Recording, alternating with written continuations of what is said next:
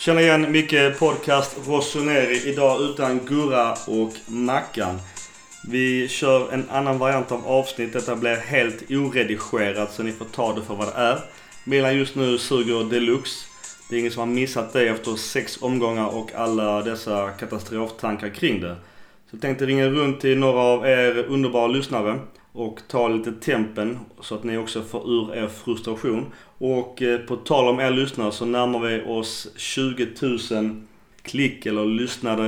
Jag vet fan vad man har för statistik kring det. Men det börjar närma sig en siffra på 20 000 och det var inte riktigt eh, vad jag vågade hoppas på en trött dag när jag Mackan, eller jag jagade ihop Mackan via Facebook för att starta den här podden.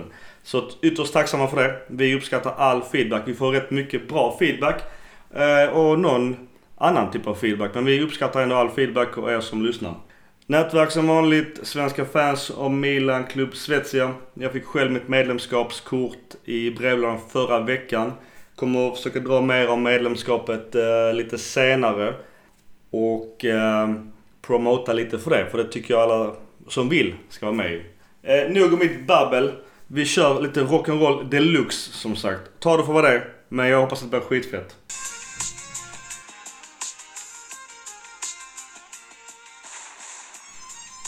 Ja. Välkommen. Vill du, vill du berätta vem du är eller bara via förnamn? Besnik. Uh, ja, Milan-fansen länge tillbaks egentligen. Men började följa det återigen när, uh, egentligen när Zlatan var aktuell. Du lättar ditt hjärta. Mm. Vad, vad tycker du om Milan just nu? Vad, vad har du på hjärtat? Alltså, det är väl lättare att bara säga vad som inte liksom går i Milan, vad som inte händer i Milan. Och det är ju liksom att de spelar fotboll. Det är det enda som inte händer. Allt annat verkar vara liksom i full rulle. Skandal, inte skandaler, men eh, väldigt mycket osäkerhet. Känner jag. Väldigt mycket osäkerhet fortfarande, även trots att vi har en riktigt bärgad ägare. Vi har kompetent, kompetent, kompetent ledning, vi har liksom, okej, okay, Maldini kanske inte är så kompetent.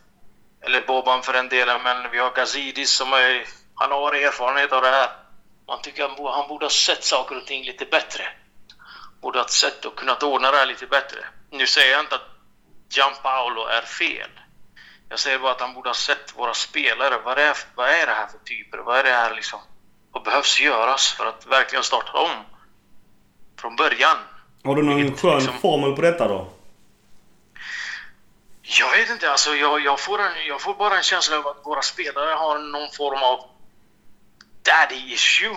Förstår du vad jag menar? Om, jag, vad, vad jag menar är liksom Gattuso, när han var där, han hade pli på spelarna. Visserligen såg inte spelet så jättebra ut, men vi vann vissa matcher. Vi vann en hel del matcher. Och det spelades inte vacker fotboll, men han hade liksom kontroll över spelarna. Nu känns inte spelarna alls som att de är ett lag. Det känns som att de är återigen tillbaks till gamla spår där allihopa var individer.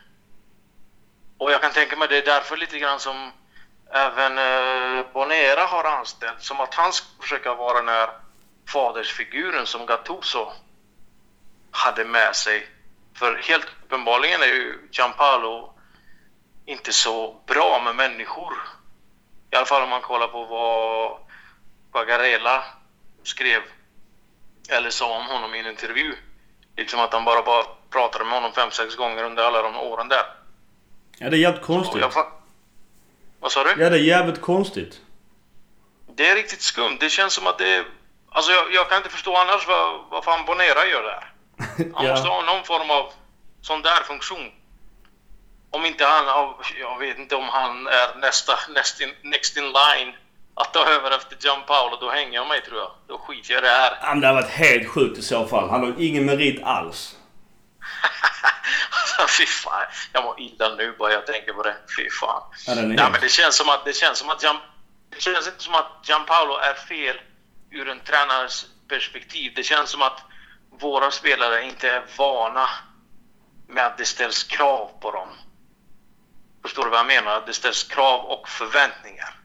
Du, vem är du mest besviken på i ledningen eller på, i spelartruppen? Spelartruppen? Ja, Soso måste jag säga. Jag är riktigt besviken på att han vägrar anpassa sig.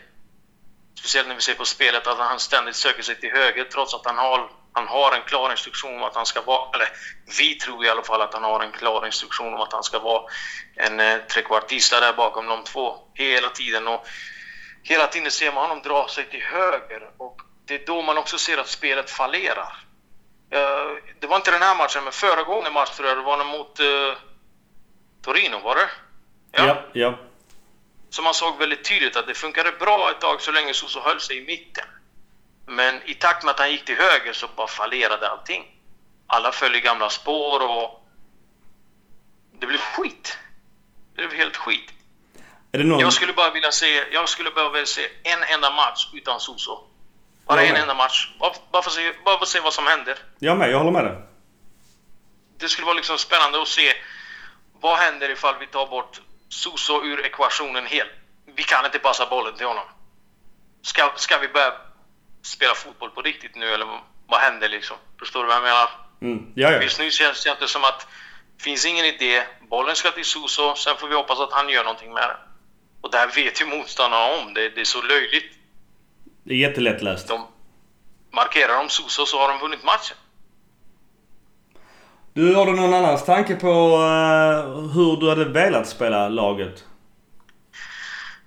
Jag hade gärna velat spela i den uppställning som Gianpaolo föredrar, det vill säga 4-3-1-2. Med en riktig trekvartista där. Suso får inte vara med. Han, han har förmodligen potentialen, men han vägrar. Av någon konstig anledning. Men jag skulle gärna vilja prova Bonaventura där uppe, till exempel. Eller Paketa där uppe. Annars är jag nöjd med anfallsparet där uppe. Jag tycker att de kompletterar varandra riktigt bra. I och med att eh, Piontek är ju livsfarlig när han väl får chansen, när han är på humör. Och så har vi Leao som uppenbarligen är ett tekniskt monster. Bara med tanke på målet han gjorde. Fantastiskt. var bland det finaste jag sett på väldigt länge liksom. Du... Så anfallet där uppe är helt okej. Okay. Paket, Paketa tycker jag borde vara där uppe, åtminstone testas. Som en trekvartista. Håller helt med dig. Men du, en sista tanke. Vad vill du bara slänga ur dig som sista åsikt? Ja du, jag tycker inte att jag tycker inte att vi ska sparka Gianpaolo, även om jag tycker att han har en eller ja, uppenbarligen skev, liksom, eller den är inte skev utan han verkar ha lite svårt för kontakter med alla spelare.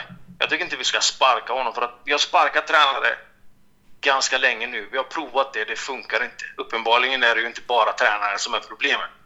Gianpaolo är en tränare som visserligen inte har eh, haft några stora klubbar, men de små klubbarna som han har haft har vi sett att hans taktik, hans spelsätt är underbart när det fungerar. Jag tyckte Sampdoria gjorde riktigt grym säsong och fan vad bra fotboll de spelade liksom. Det betyder att han kan få till det.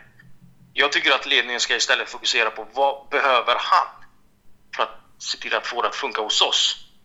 Agree. Istället för att ge spelarna rätt hela tiden. Förstår du vad jag menar? Jag är helt med dig. Och sen så tänkte jag också på en annan sak, det här med Bobans son. Vad fan är det för skit? Ja, det är inte okej. Okay. Ja, det är inte okej okay, alltså. Det är inte okej. Okay. Man förväntar sig inte att Bobban ska kunna låta något sånt här ske. Nej. För jag menar, det, det, det bara spär på en massa skit och till slut blir det ju bara löjligt. Man ja. tycker inte att det borde ske hos oss. Eller, jag vet inte jag har inte koll på de andra klubbarna, men är det verkligen så här illa på de andra klubbarna? Nej, jag tror inte det faktiskt. Alltså jag menar deras social media skandaler och, och sånt där liksom. Det, fan! Jag håller med. Men du, ja. eh, jag måste hålla kort för det är många fler samtal. Men du, stort tack. Eh, kloka ord såklart. Eh, och fortsätt gärna lyssna på oss. Jajamän, jajamän. Tack för det jobb ni gör. Ni är underbara, ni är grymma. Sköt om er nu. Stort tack du. Ha det fett så länge. Tack. Hej. Ciao.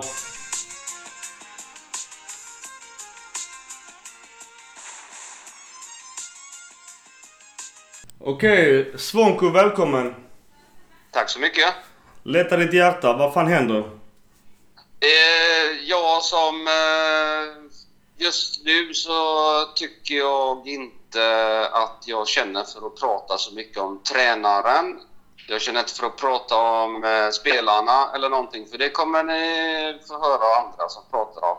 Just nu så vill jag bara med Milan Club Svezia vill jag säga en sak och det, jag ser det runt om i världen också när jag följer de andra klubbarna, andra supporterklubbarna, att Milan-fans gnäller på Milan-fans. Så jag är, jag, blir, jag, är inte, jag är inte arg. Jag, är mest, jag blir ledsen. Jag är tillräckligt ledsen när jag ser eh, klubben gå dåligt, eh, systemet, spelsystemet går dåligt och allting. Men det här när fans tjafsar mot andra fans som vi alla har i vårt hjärta. Och jag är så jävla trött på det. Jag är så less på det för att det är nu. Det är nu vi behöver vara enade.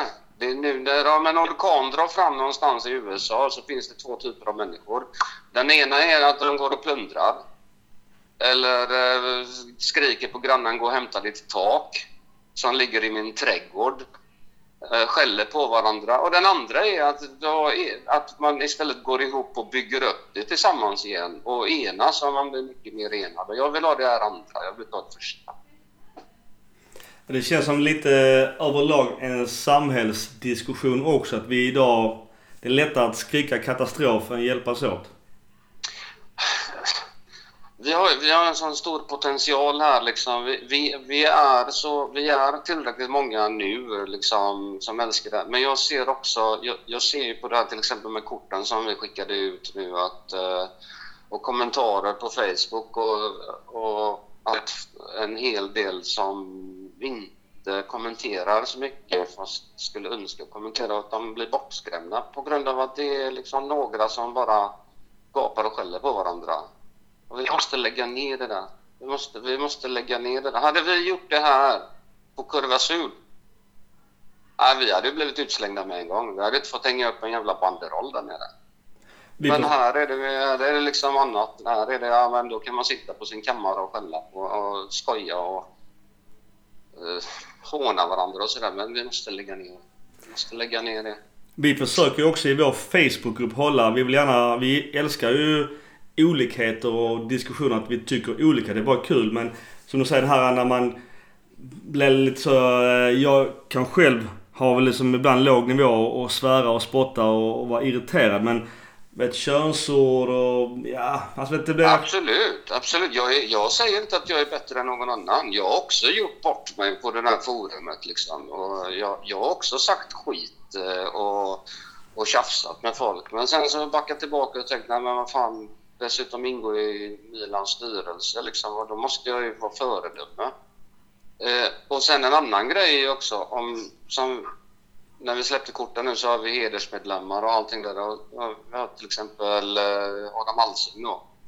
Eh, när han går in i den här gruppen och ser att det är bara en massa kött och gap och bara sådär, han kommer ju aldrig gå in i den gruppen igen. Liksom. Så vi måste tänka på, vi måste generera fler och fler som vill vara delaktiga i den här Milan-gemenskapen i Sverige. Och det kan man bara göra genom att vara en enhet. Inte att... Okej, okay, jag förstår att vissa blir sura efter en match och bara de vill ventilera och sådär. Men då kan man göra det mot laget, mot tränaren. Det är alltid fair.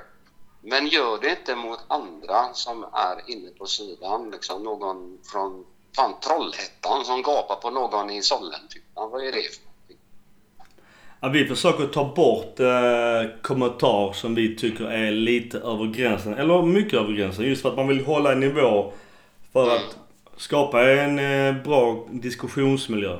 För allas skull faktiskt. Det, det, I slutändan är det, det är vi tillsammans. Det är inte någon styrelse som sitter någonstans i Sverige som bygger Milan Club Schweiz. Det är alla medlemmarna som gör det. Alla, alla ni där ute inte minst vi som gör podcasten.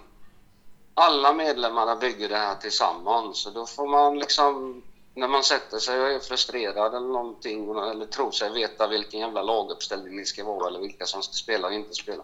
Får man ibland tänka sig för och bara, ja, nu kanske jag kan ventilera vad jag tycker gällande det, men jag behöver inte flyga på någon annan som tycker något annorlunda. Det, det där är vi skulle, vi skulle aldrig, om vi betedde oss så som vi beter oss på den här Facebook, Milan Club Svezia, vi skulle varit utslängda för 40 år sedan på kurvan. Och det, det har ju hänt där också, när, när folk bråkar sinsemellan på kurvan i, i, på San Siro så blir de utslängda. Ja. Du tänkte på en, bara en parentes, om du nu vill det vill säga. Uh, skulle du kunna göra lite reklam eller promota våra kort som har kommit ut som är fantastiskt läckra? Ja, vi, eh, vi körde första omgången och nu håller vi på med andra omgången. Vi, får, eh, vi har inte bestämt om vi ska... Det är ganska mycket att hålla reda på där alltså.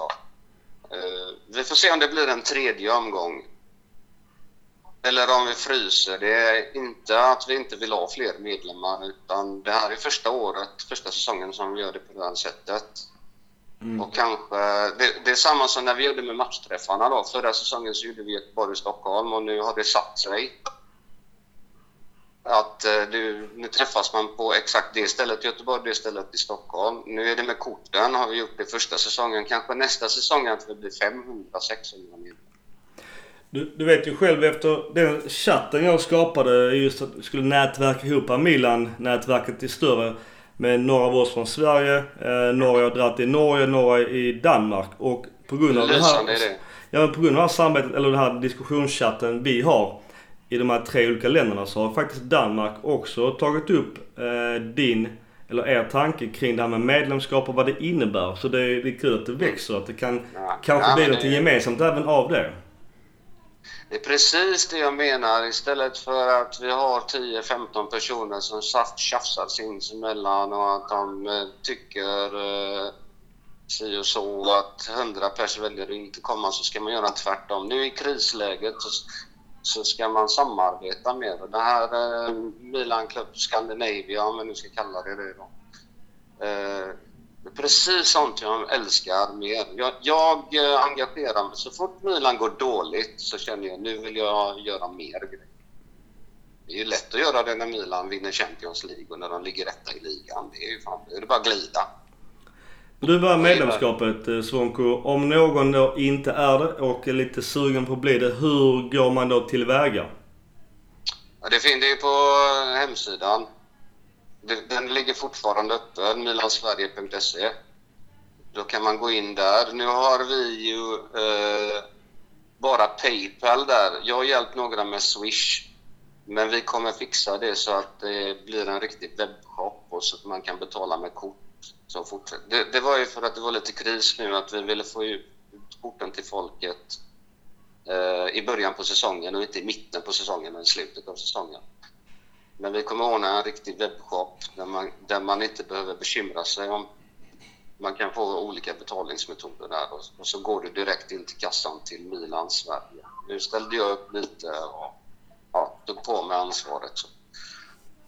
Men, eh, och det är jävligt bra ja, att du gör det. Det är, det är jävligt fett. Och jag tänkte på de som inte vet. Vad kostar det här medlemskapet? Medlemskortet eh, kortet kostar 150 kronor. Eh, av det så går 50 bort i tillverkning och porto, så det är 100 spänn kvar. 100 spänn går in till Milan Club Svezia på organisationsnumret registrerade supporterföreningar. Och då kommer vi använda de pengarna för att skapa tröjor. Ja, vi är inne lite kanske göra någon typ av matchtröja. Inte en t-shirt utan mer en polyester matchtröja med Milan Club Svezia loggor. Då kommer de som är medlemmar kommer få ett bättre pris. Sen får man ju rabatt på i Göteborg och Stockholm får man rabatt när man eh, visar upp kortet på, på dricka och mat. Uppsala har vi dragit igång också och håller på att köta med dem. Jag har varit i kontakt med ägaren där, Pils i Uppsala. Uh, ja, det, men det kommer hända mycket grejer. Det, det, vi måste börja någonstans. Jag tycker den bästa början är ett medlemskort och sen så fixar sig resten. Du Svonko, en sista jobbig fråga kanske. Gianpaolo, vill du sparka honom eller inte? Nej, det vill jag inte. Jag tycker inte att det är någon vettig väg att gå för vi har gjort det här nu under 8-10 år och vad fan har det lett någonstans? Uh, nej. Jag, uh, och jag är inte någon coach själv. Lätt att sitta hemma i soffan och tycka, ja, men sparka honom, ta in en ny. För det första, vem ska vi ta in? Vem finns tillgänglig? Vem ska vi ta, ska vi ta in Brock igen? Nej. Han tränar väl Monza i ja, ja. Ja, vi hör rykten om Cheva och allt möjligt. Och det, ja, det låter ju fint, och, och vi har, men vi har ju varit där tidigare. Under så många tränare nu. Sparka honom, ta in en ny och så blir alla jätteglada och så går det två matcher och så är vi ner i skiten igen. Det, det, det är något större. Det är något större som krävs. Det är något annat som eh, inte är rätt än tränare och, och spelare. Det är hela mentalitet. Jag har hela tiden sagt det att vi, det Milan saknar det är en med Milan-hjärta. Vi hade Cotrone. Jag vet att jag är envis. Jag nämner honom, men fan. När hade vi senast en spelare som efter en, en, ett anfall missad målchans, men så manar han på kurvan liksom. Bara jubla, kom igen nu, vi är på gång. Vi har ingen sån spelare. Sist vi hade det var Cotrone. Eh, kanske Romagnoli. Men Mm. annars är det bara legoknektar vi har. Ja, sad but true. Det, Du- det, är något större. Det, det handlar inte om tränare, det handlar inte om bara truppen. Det handlar om nå- någonting större, någonting djupare än det där. Du Svånko, stort tack för kloka ord som vanligt. Tack så jättemycket. Och vi hörs av ett Vi snackar med gruppen helt enkelt. Ja, Forza Milan. Forza Milan. Ciao!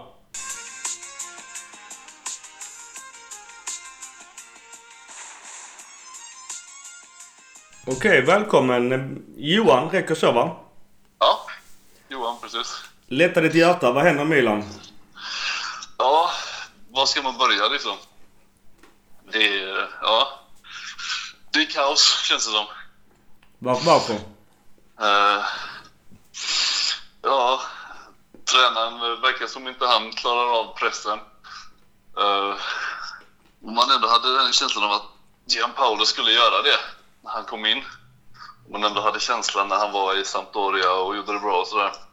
Nej, sen har väl det hela ägarsituationen. Sen Silvio sålde har ju inte varit så bra heller. Så det har väl säkert, säkert satt sina spår. Och man, ja, just nu känns det bara, inte tomhet, men det är för fan. Det känns... Eh, ja, man, det, det är ledsamt liksom. Det är inte kul att se Milan längre. Jo, jo, man, är, man, vill, man kollar ju på dem när man spelar, men just efter matchen mot Fiorentina så bara... Ja, det kändes inte bra. Men sen, sen själv kommer man ju sitta där exempel nu på lördag igen och kolla. Men du, har du någon tanke hur du hade velat eh, ja, förändra eller nå- vad hade du velat gjort som coach? Alltså i nu, i nuläget så så hade vi nog kunnat... Han skulle nog inte ändrat sin filosofi från första början efter första matchen. Jag skulle kört på med eh, min filosofi och min formation som jag hade trott på. Och försökt eh, ta de spelarna som passar in. Om man tar exempelvis 4-3 så.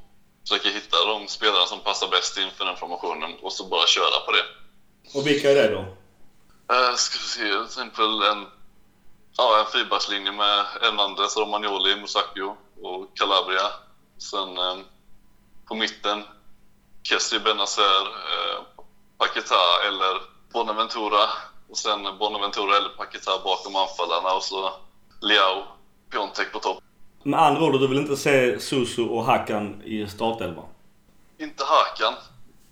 Och Soso hade nog behövt bänkas lite, för han har inte varit bra nu sist. Eh, klart, han har väl... De gångerna Soso har spelat nu har han ju spelat lite mer centralt, men han har ändå sökt sig ut mot sin högerkant hela tiden. Mm. Eh, så det blir ju det blir ju fel på det sättet med ju. Eh, Ja, så det kanske hade varit bästa. Eller fortsätta köra en 4-3-3 som materialet är det spel, spelarmaterial som vi hade med Gattuso och så. Det är nästan samma. Så en 4-3-3 hade de kunnat köra på också från början. Var det rätt att sparka Gattuso tycker du? Alltså, nej, alltså jag känner ändå att han hade nog kunnat växa som tränare. För att komma, lyckas ändå komma femma och så pass orutinerad som han är som tränare så tycker jag att han kunde fått eh, en chans till och kanske, kanske hade blivit ett, ett annat transferfönster med. Och han hade väl kört på med sitt 4-3-3 så eh, hade vi sett annorlunda ut. Och vad säger du om ledningen då? Ja, fasen ska man säga där? Ja, klart, de är ju... De är hyfsat kunniga i sin sak, men ändå... De har, har inte jobbat så mycket med sportcheferi och sånt innan. Så det är ju kanske inte det lättaste att komma in i Milan så direkt och eh, göra jobbet bra heller. Och sen kan de inte, har de inte så mycket resurser att jobba med. Eh, de kan ju inte använda hur mycket pengar som helst. Ehm, så där kanske man kanske har behövt göra en liten ändring och få in någon som har lite kött på benen och har jobbat som sportchef mycket innan eller som, som vet vad som, vad som krävs för att sitta i en ledning. Du, en, eh, en sista fråga här. Gianpaolo, tycker du att han ska få sparken redan nu? Jag tycker man så fall ska vänta till efter Genoa-matchen. Så har de ändå eh, landslagsuppehållet. Om, de- om de nu skulle ha en ny tränare på ingång så har ju den tränaren ändå lite tid på sig under landslagsuppehållet. Jag vet inte om det är en eller två veckor som de spelar landslag nu. Den tiden på sig att komma in i laget och sådär. Så i så fall, ja, under den tiden. De borde plocka in en annan om det inte blir bättre mot Genoa. Men frågan är om, även om han vinner, så jag vet inte om han har tappat spelartruppen redan. Eh, Så kanske det inte spelar någon roll om han tar en seger eller inte. Ja, precis. Men du, något annat, något annat på ditt hjärta du vill leta när du har chansen här nu? Alltså det är väl det he- hela ägarfrågan. Att eh, Elliot är väl där för att tjäna sina stålar och sen eh, sälja vidare. Och det är väl lite där kanske man måste börja med om man ska försöka att komma tillbaka där vi, där vi ska vara på toppen. Och hitta en stabil, bra ägare som är fotbollsintresserad och som vill det bästa för laget, vill bygga upp det och sen hitta bra folk runt. Ja, lite, kolla lite på som både Juventus har gjort och som Inter har gjort nu, plockat in rätt folk och sådär. Och sen klart får man se vad som händer med arenabygget och så som har kommit upp nu. Ja, just det. Det var häftiga bilder. Ja, verkligen. Coolt att de ändå har gjort två stycken olika eh, ritningar på det. Ja, riktigt häftiga bilder. Ja, så det, men jag tror det hade nog varit bra. San Siro i all ära, det är väldigt fin arena och klassisk och sådär men ska man nå någon framgång så tror jag att man behöver en ny arena sådär med intäkter och modernare och sådär. Du, eh, stor, stort eh, tack för kloka ord och åsikter. Ja, tackar så jättemycket att man fick chansen att vara med. Riktigt Självklart. roligt. Fortsätt gärna lyssna på oss. Ja, men det gör jag. Ha det fett så länge. Ja, detsamma. Tack så mycket. Ha det gött. Ciao. Ha det gött. Ciao.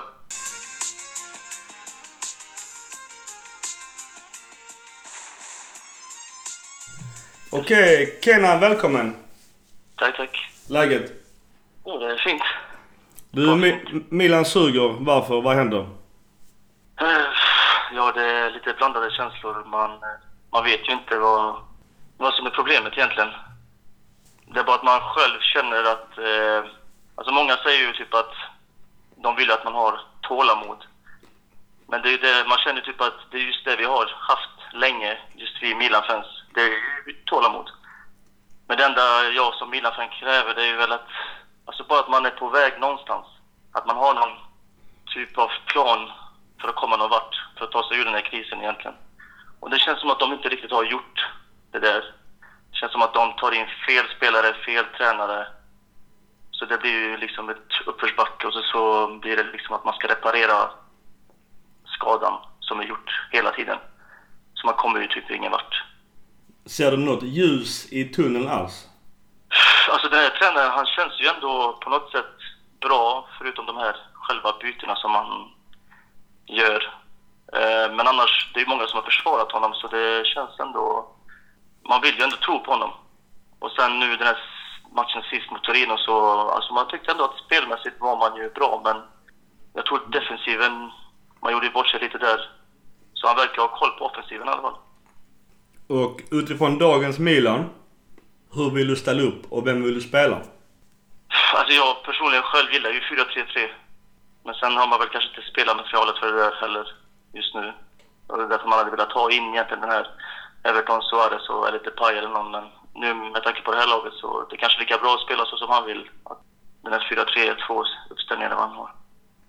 Men det att man vill gärna se, alltså man vill gärna se de här spelarna Paqueta och eh, att han får mer den här, att han får mer speltid. För det är, jag tror det är han faktiskt, om han kommer igång, så tror jag det är faktiskt han som kan vara den som sticker ut och kan göra mycket på egen hand. Men vad är det du, om du gissar, varför, tror, varför får inte han spela? Jag tror inte han... eh, Alltså den här nackdelen med honom som man har sett är lite att han är lite för loj. Alltså han är lite nonchalant och det tar lite väl lång tid tills han har bestämt sig vad han ska göra med bollen. Så han stoppar upp spelet lite väl mycket. Eh, Så hade han varit lite mer bestämd på vad han ska göra så tror jag faktiskt det... och Jag tror det var därför han sågade honom också. Han Gianpaolo, han gjorde det. Och ändå så har vi både Biglia, Hackan och eh, Suso som stoppar upp spelet ännu mer kan jag tycka. Ja, det faktiskt. Vi. Suso verkar vara lite en vattendelare. Vad är din åsikt om honom? Vad, vad sa du för något? Suso verkar vara en vattendelare. Vad är din åsikt om Eh. honom? Suso är faktiskt en personlig favorit. Även fast han har inte presterat som han brukar göra. Men oftast är det faktiskt han som ändå... Alltså han är ju mest bestämd. Han gör ju det han är bra på fast nu har han ju failat på det han ska vara bra på. Men eh, han i alla fall, han vet ju... Varje gång han får bollen så vill han ju, ju göra någonting vettigt med bollen medan de andra verkar lite vilsna när de väl får bollen. Det, men jag vet inte riktigt hur man... Man vill ju att han ska komma igång för det är ju han faktiskt som kan göra mycket skillnad också. Det är ju han och Paquetá som man känner typ för och Bonaventura om han kommer igång igen. Vad tror du händer framöver i Milan då? Vad sa du? Vad tror du händer framöver i Milan? Jag tror det... Jag tror man får vänta ut eh, januarifönstret. Det, jag tror det är, den, det är där det kommer spela stor roll på den här förändringen. Annars tror jag det kommer se ut... Jag tror det kommer vara lika dåligt. Du, en inte- sista, en ja. sista fråga. Gianpaolo tycker att man ska sparka honom redan nu. Nej, jag, jag, tror, jag, jag tycker inte det i alla fall. Jag tycker man ska ge honom några matcher till. Jag tycker han hade lite otur där med Torino-matchen. Jag, jag tycker spelmässigt såg det ändå bra ut. Det var bara typ att det var lite otydligt bara. Du, eh, stort tack. Eh, kloka ord. Mm. Och eh, fortsätt gärna lyssna på oss. Ja, absolut. Ha det fett så länge. Det är samma. Ciao. Hej. Hej.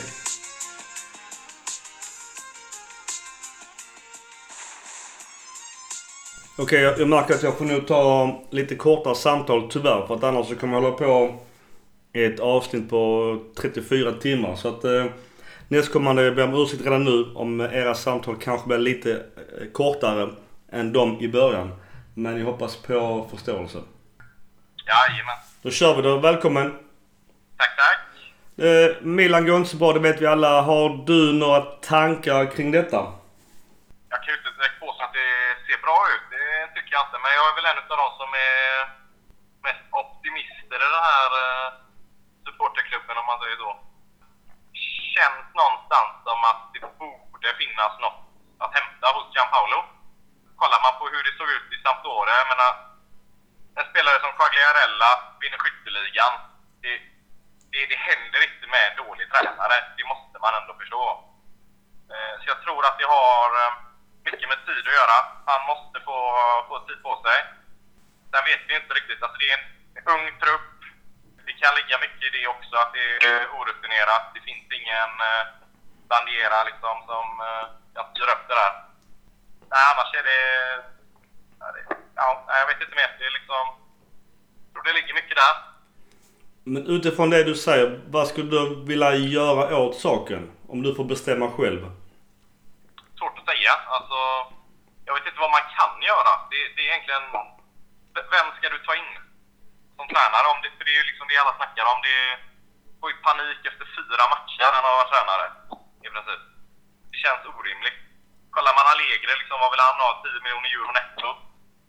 Har vi den ekonomin? Tveksam. Wenger, det blir samma prislapp där. Men är det, är det en tränare som han, jag menar, är han etablerad i Serie A? Ja, inte direkt. Va? Det, det, jag vet inte, det är mycket wildcards där ute. Jag vet inte om det finns något riktigt som kommer göra det bättre. Gianpaolo, som jag sa innan, han verkar ju ha gjort någonting rätt i Sampdoria. Och det är ju bara en eh, slump nästan att han inte fått, eh, eller slump är väl fel att säga, men det känns konstigt att han inte kan få ut samma i Milan. Om jag uttrycker mig så då. Det, det, det, det är någonting annat som inte vi känner till som gör att inte han får ut det som han fick ut i Sampdoria. Har du någon gissning på vad det kan vara? För det är ju en fråga alla ställer sig. Ja, jag känner också det och jag tror inte det är någon som kommer få reda på det svaret heller. Någonstans så känns det som att det är mittfältet det sitter i. För jag menar, Suso, han, när han väl slår in de där bollarna till Piontek så då är det mål 8-9 gånger av 10. Det, är, och det, det ser väldigt bra ut när han väl får till det. Piontek i sig behöver ha assistans, alltså behöver ha folk bakom sig som kan servera honom. Det, det, det, alla, alla ska spela för Piontek, så enkelt är det. Det är han som ska göra målen. Det är han som ska ta oss till Champions League. Men det kommer inte hända om du har en Chalanoglu som av någon jäkla anledning får spela varenda jävla match trots att han ser ut som en, jag vet inte, någon jäkla irrande kyckling som springer omkring på planen och vet inte vad han sysslar med. Jag förstår inte varför han får spela. Alltså det är bortom mitt förstånd, verkligen. Men är inte det lite det som gör Gianpaolo... Är inte det lite det som gör Gianpaolo kanske brister? Att inte han ser det här uppenbart att eh, Chanoglu är en yr höna? Ja, nej men liksom... Det, det är, absolut, det kan finnas en, eh, en förklaring i det. Att det. Men det kanske finns något annat. Alltså vem ska han sätta där istället?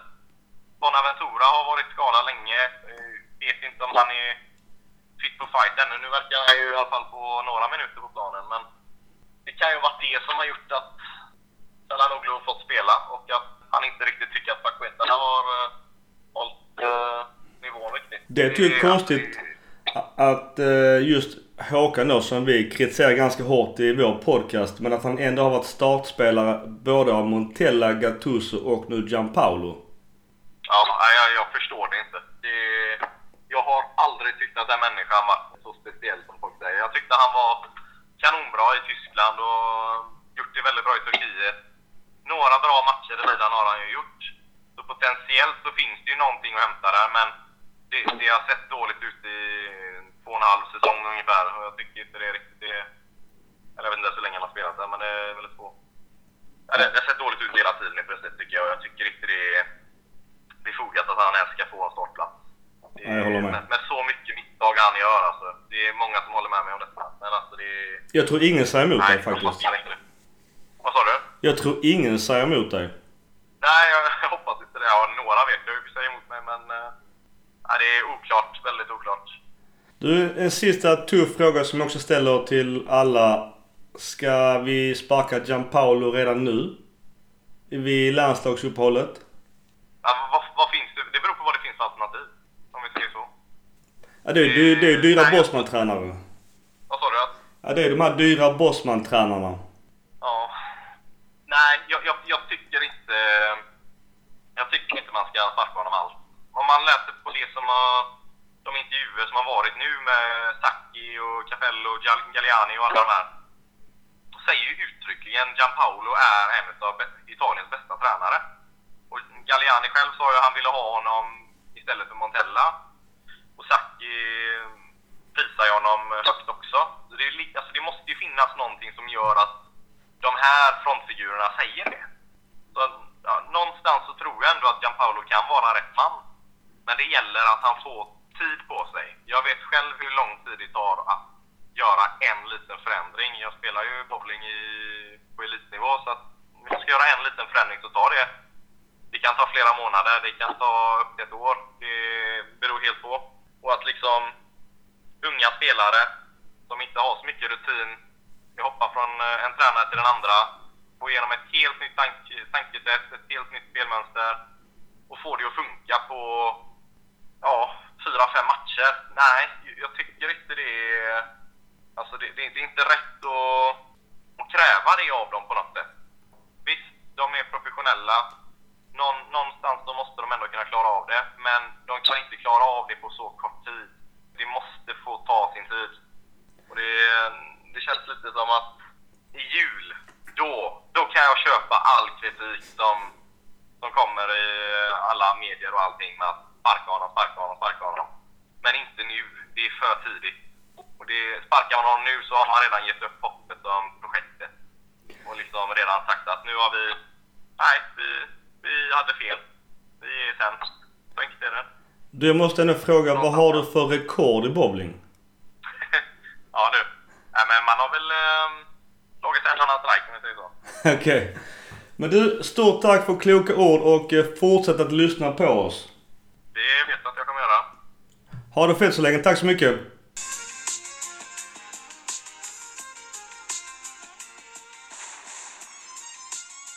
Eh, välkommen Johan. Tack ska du ha. Milan går sådär. Hur är dina tankar? Eh, alltså, generellt sett är jag positiv eh, om vi ser det över ett längre perspektiv. Men rent kortsiktigt så finns det ju all anledning, anledning att vara orolig. Berätta. Nej, dels har vi ju eh, tränaren här, Gianpaolo, som jag tycker att eh, för det första skulle han aldrig plockas in från början. Om vi nu ser till vad vi hade efter Gattuso. Var, hade vi ett lag, vi hade en trupp som pekade i en riktning. Och jag tycker man borde ha byggt på det, fortsatt på det. Istället för att helt bygga om och bygga nytt. Då tänker du på 4-3-3? Bland annat det, men... eh, Men fram, jo, men det blir ju en helt annan sak när man nu ska... Dels, man egentligen har ju Milan spelat 4-3-3 sedan eh, 2013 eh, i huvudsakligen. Och då att gå över till 4-3-1-2, det känns väldigt märkligt. Och jag, jag, först, jag kan faktiskt inte förstå det beslutet. Du menar på att det är lite ledningen som har valt fel?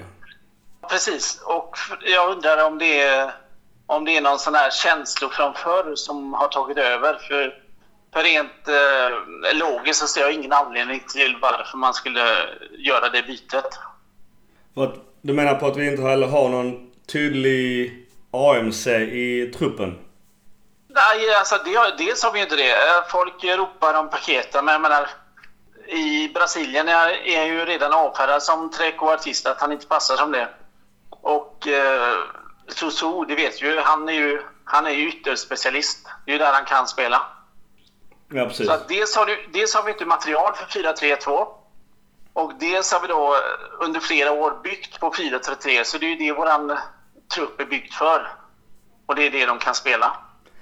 Men tror du Milan kommer förändra och spela mera 4-3-3 framöver med tanke på resultaten? Eh, alltså det är väldigt svårt att säga nu. Gianpaolo tycks ju ha insett det här nu att bytet till 4-3-2 det var mycket svårare än vad han trodde. Jag menar han har ju försökt Uh, han har ju försökt nu med Susu som trekvartista i en, två månader och till slut insett att det här funkar ju inte. Och um, nu då försöker han gå över till 4-3-3 och han, han har väl sett där att jo men det är det här den det är det liksom spelarmaterialet passar för.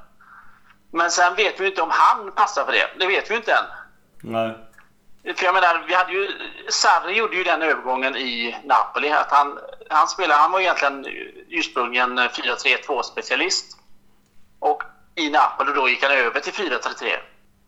Man kan ju då tänka sig att eh, Gianpaoli kan göra samma sak. Att han kan bli duktig på 4-3 också. Men jag är inte helt eh, övertygad om det faktiskt. Vi får se. Utifrån dagens trupp, vilka hade velat se då i den här uppställningen 4-3-3? Eh, du, du tänker på den som vi har just nu? Ja, Eh, ja men då är det väl egentligen, om vi, ser, om vi går från vänsterytter då tänker jag ju eh, Rebic tycker jag ska vara given där faktiskt. Och eh, som, som forward är det ju Leo och Piatek som inhoppare. Och sen eh, Susu till höger. Sen om vi, så, om vi går på mittfältet så tror jag faktiskt man ska försöka få in Bonaventura där på vänster mittfältet. Om vi ser till eh, registren där så tror jag man måste köpa in dem faktiskt. Jag tycker att Benazer han har varit så svajig att jag har svårt att se att han skulle eh, klara av det faktiskt. Mm. Men eh, tills vidare så tror jag faktiskt att Sky, jag såg att Sky kom ut med det nu ikväll att Biglia skulle spela nu mot Genoa. Okej. Och jag tror faktiskt, ja men det är kanske med tanke på hur Benazer har sett ut nu de två senaste matcherna så det är kanske det man får acceptera. Är det bättre då? Det är, det är ju som att välja mellan eh, pest och kolera som det ser ut i nuläget. Ja. Och eh, det är ju också det här med arvet efter Gattuso där man, alltså vad hände med Bakayoko? Men han, han var ju klasser bättre än både Benazer och Biglia. Om vi då ser till den saken. Ja, det var fel att inte köpa honom om vi hade chansen. Ja, jag, jag vet faktiskt inte om det var så att... Eh, om det kan ha varit så att, att han gjorde någonting som inte vi vet om riktigt. Att det var mycket värre det här bråket med Gattuso och att det är därför de inte har köpt in honom. Ja, han var ju vår bästa spelare i fjol. Ja, jo, jag tycker också det. Han och Donnarumma egentligen. Ja, exakt. Och sen till högermittfältet, men det är ju Kessie som finns där. Ja. Och sen när vi går vidare på backlinjen så... Theo Hernandez, han har ju verkligen inte imponerat det vi har sett i Serie A. Nej. Och jag tycker alltså det, det han har presterat nu mot eh, Fiorentina och mot Torino så tycker jag faktiskt att Rodriguez är bättre. Ja, ja, ja. ja. Sen, är, sen är det klart att han är ny, han kom precis tillbaka från skada.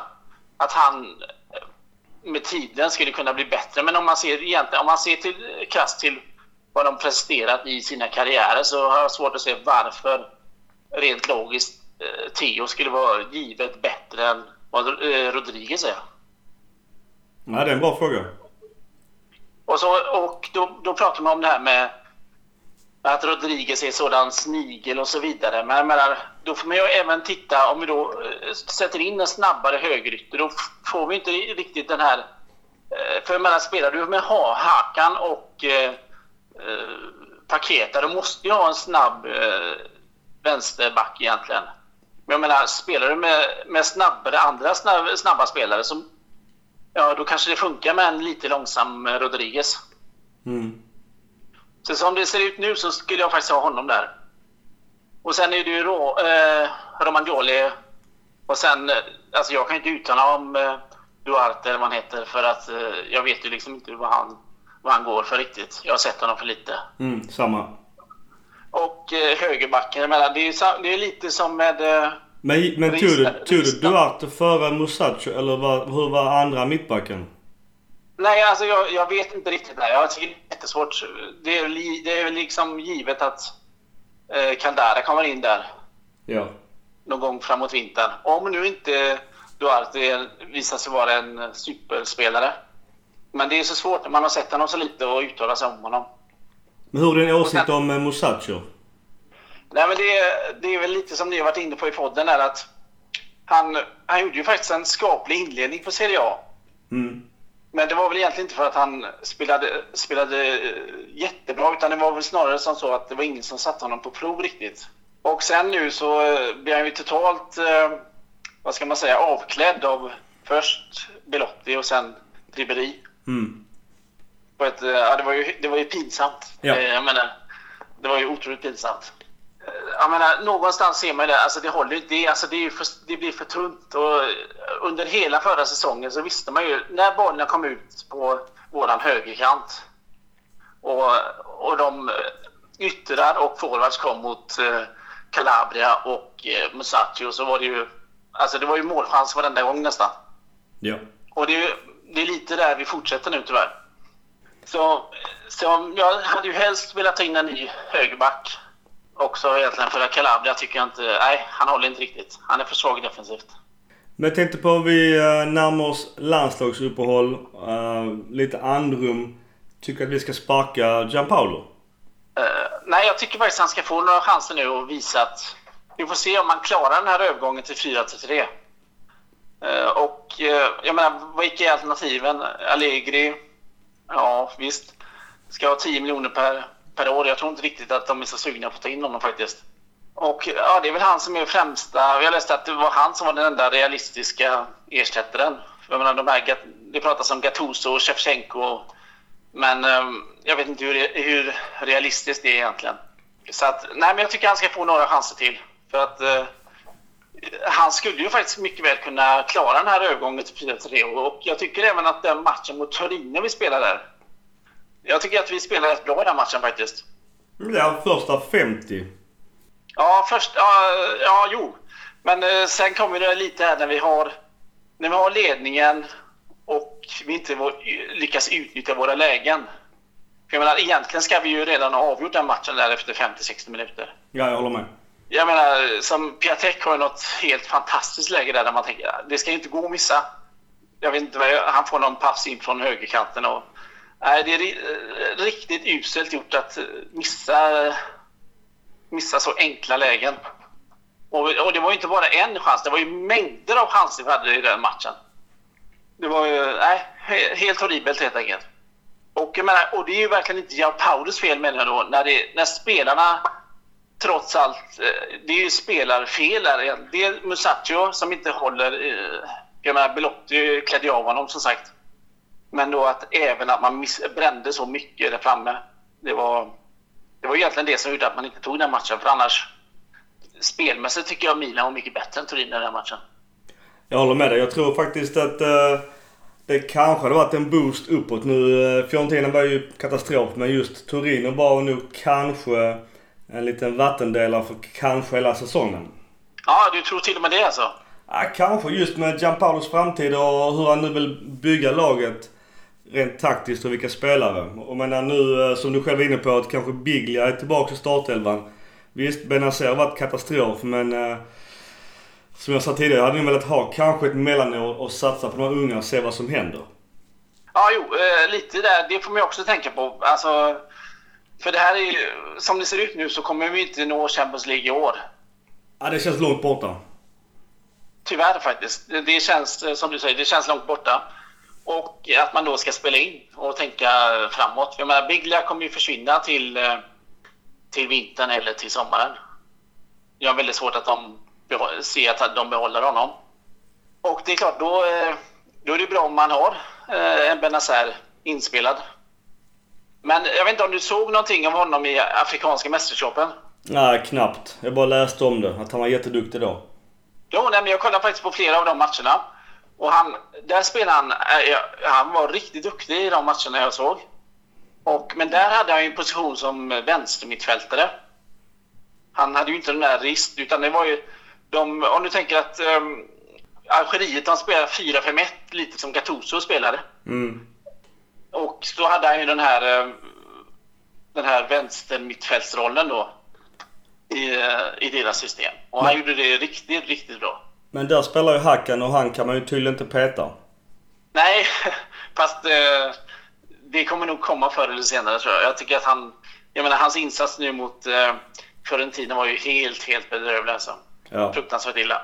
Och även han som tappade bollen eh, till Torinos eh, ledningsmål. Eller kvittering. Eh, vad sa du? Eh, matchen mot Torino? Ja, det var då han, han fibblade med bollen som gör att de kvitterar. I omställningen Ja, ja, ja, det minns jag faktiskt inte. Men framförallt så var det ju de två viktiga målen nu mot Fiorentina som han gav bort. Först den här inför straffen där och sen även 2-0 målet. Ja. Så egentligen de två första målen där var han ju, orsakade han ju direkt. Ja. Ja. Eh, jag tänkte, jag, jag har tagit om en Gianpaolo. Har du någonting att säga om, om ledningen överlag annars? Nej, men alltså. Vi har ju pratat om det här om, eh, om Maldini. Att visst, man kanske måste... Att man inte vill bränna honom. Och att man fick någon, någon form av ultimatum där att antingen så ger ni mig en eh, riktigt tung post eller så lämnar jag. Ja. Och då blir det ju då blir det givetvis ett tufft läge för Elliot och Gazidis att ska vi verkligen bränna honom? Ska vi liksom säga hej då till honom? Eller ska vi ge honom en post? Eh, och utifrån det så kan jag faktiskt jag kan förstå att man i det läget väljer att, att ge honom en tyngre post. Även om jag tycker att det var olämpligt. Eh, så kan jag ändå förstå det. Att man tänker, "Ah, ja men nu får han, nu testar vi honom och ser, klarar han det här? Eller kommer det gå åt pipan? Det viktiga är nu då att om det nu är så att jag tycker att det här eh, för Mercato vi har gjort här nu är ju helt... Det ser inte särskilt bra ut. Dels har vi fått in spelare som inte höjer laget. Även om de har framtiden framför sig så höjer de inte laget just nu. Och det tycker jag ändå man kan kräva av spelare som kostar 20-30 miljoner euro. Ja. Och, men framförallt är det den här utnämningen av Gianpaoli som jag tycker är helt... eh, Det är väldigt märklig. Att man, att man när man har... När man trots allt har gått så här säsong efter säsong. Vi har gått, spelat bättre och bättre.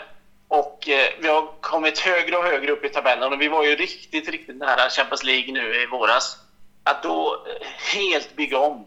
Nej, jag förstår faktiskt inte det. För jag, om man nu hade fortsatt på Gattusos, eh, även, om man, även om man nu sparkar honom som tränare, om man hade tagit in någon med liknande spelfilosofi och kanske eh, prickat de här eh, svaga positionerna i hans lag som egentligen vänsteryttern eh, var ju väldigt svag om man säger så. Det har ju varit i flera år. Om man verkligen hade satsat på den positionen och att man även hade satsat på en, en riktigt duktig Rista och eh, en högerback så kanske, jag tror att man hade fått bättre resultat då. Eh, helt klart, det tror jag. Sen är det väl möjligt att det var så, så att Sarri var första valet. Att man hellre hade egentligen valt Sarri framför Gianpaolo men att Sarri då valde Juve framför Milan. Det är väldigt troligt. Förmodligen. Du, eh, stort tack för kloka ord och tankar. Ja, jag tackar för att jag fick vara med. Ja, absolut. Och fortsätt gärna lyssna på oss. Det ska jag göra. Ha det gött så länge du. Ha det gött. Tack så mycket. Ciao.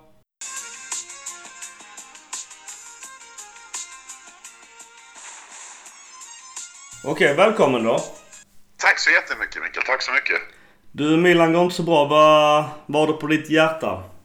Ja, alltså det är så jävla mycket egentligen. Alltså, allt, från, allt från toppen till botten egentligen. Att, ja, uff, skitdåliga matcher där man hoppas varenda jävla gång vi spelar att, att det ska bli något positivt som man kan ta med sig det och, och må bra resten av veckan. Och istället så blir det bara piss, rent ut sagt. Ursäkta språket men...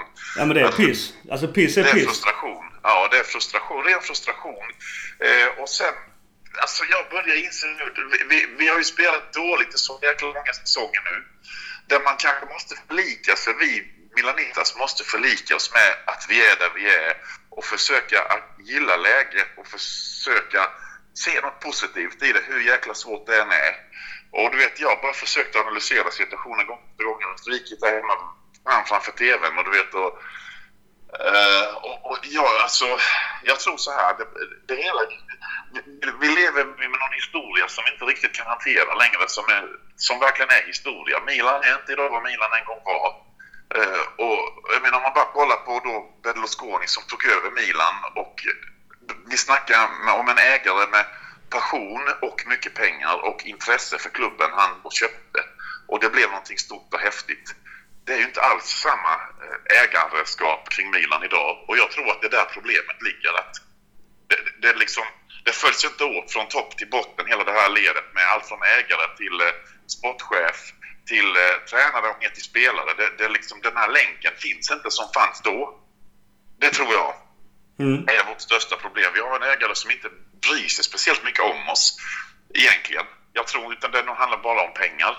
Eh, och, och, och då, men har vi då en sportchef och, eh, och de här med, i, i Maldini och Boban, de bryr sig men den tanken är okej. Och sen går man ner till en tränare som, som kanske inte är rätt tränare för oss. Jag, jag hade dålig magkänsla redan innan. Liksom, vi, vi blev lite lurade där tror jag, där vi tänkte att ja, men äntligen en riktig tränare. Jaha, men vadå riktig tränare? Alltså, ah, jag vet inte. Och sen spelarna som gång på gång på gång får den här chansen som jag inte tycker de förtjänar. Alltså ska man se rent krasst på det, jag tycker vi är två, max tre startspelare som förtjänar att vara startspelare. Vilka, vilka då? gäng- Vi- Vilka tycker du, vilka är det? Ja, jag tycker Donnarumma är definitivt en, han- det är en världsmålvakt. Fatta vilken vinstlott vi har där. Vi har en målvakt som är ung, framtiden för sig. Han, han har ju för fan räddat oss så många gånger. Mm.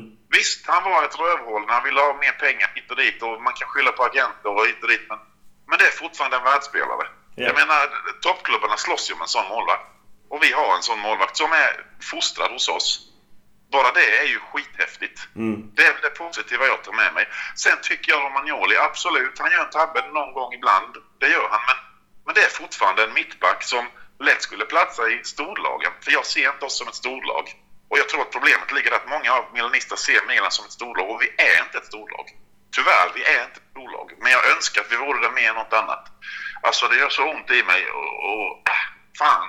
Ja, jag blir bara frustrerad när jag tänker på det. Och mittfältet, där Bonaventura, absolut, han funkar med skador hit och dit. Men resten är, jag vet inte. Jag vet inte vad jag ska säga.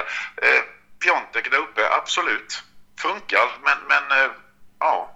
Det är typ det vi har just nu. Sen vet jag inte de här nya Benazer och, och, och, och Leao och de här som och Hernandez, de kanske funkar, jag vet inte. Men alltså, sen har vi blivit invaggade nu. Jag vet inte hur många säsonger det har köpt in spelare och så håsas de upp och så tänker man men shit.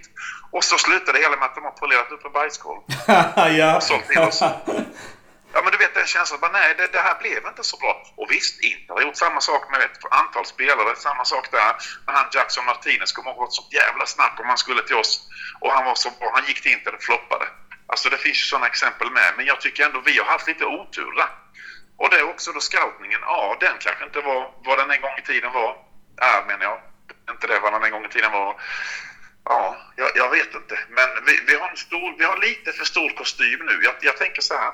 Om, om, om vi Milanistas inte ska gå in i någon form av psykologisk vägg för att följa det här laget, som man ändå gör, det gör ju du med, liksom jag och alla andra milanister, så tror jag att vi måste nog sänka ribban och tänka att en, en fjärde plats är svinbra. Alltså det, det är rena fantasin för oss. Topp tre är just nu onåbart, onåbart och kanske de närmsta två, tre åren. Tror jag. Rent krasst, som det ser ut nu. Alltså det, det, det är så mycket skit att rensa i detta Milan för att, så att det ska bli en väl fungerande maskin. Så ja, jag vet inte. Och vem, vem bör du rensa då? Ja, jag, jag skulle säga ägandeskapet alltså. Måste från toppen.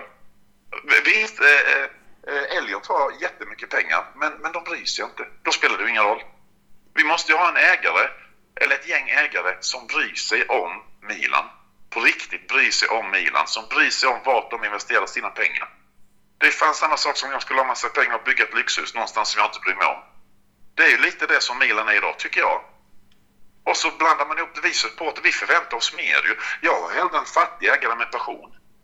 Ja. På riktigt Christian. Hellre en fattig ägare med passion än en rik ägare som gör som inte bryr sig. Och sen om vi går till ledet under då med, med Boban och Maldini. De bryr sig säkert, men jag tror att de inte gör allt. Vad ska de göra liksom? Nej. Ja, jag vet. Och har vi en tränare som, som ja, en riktig tränare, ja, ja okej.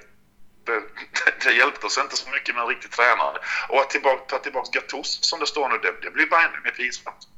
Ja. Alltså, tycker jag. Och, spela, och spelarna då? Spelarna, vad man ska göra med dem är så... Jag vet inte. Ja, ärligt talat, Biglia, riv kontraktet. Det får kosta vad det kosta vill. Tack och hej, du har gjort ditt nu. Du, fan, han är ju slöare än vaktmästaren på mitt jobb. På riktigt. ja. Nej, men alltså, det, det vad, vad fan, kom igen. Forza Lazio sa han när han började hos oss ju. Ja, vilken jävla mupp. Forza ciao, hej då.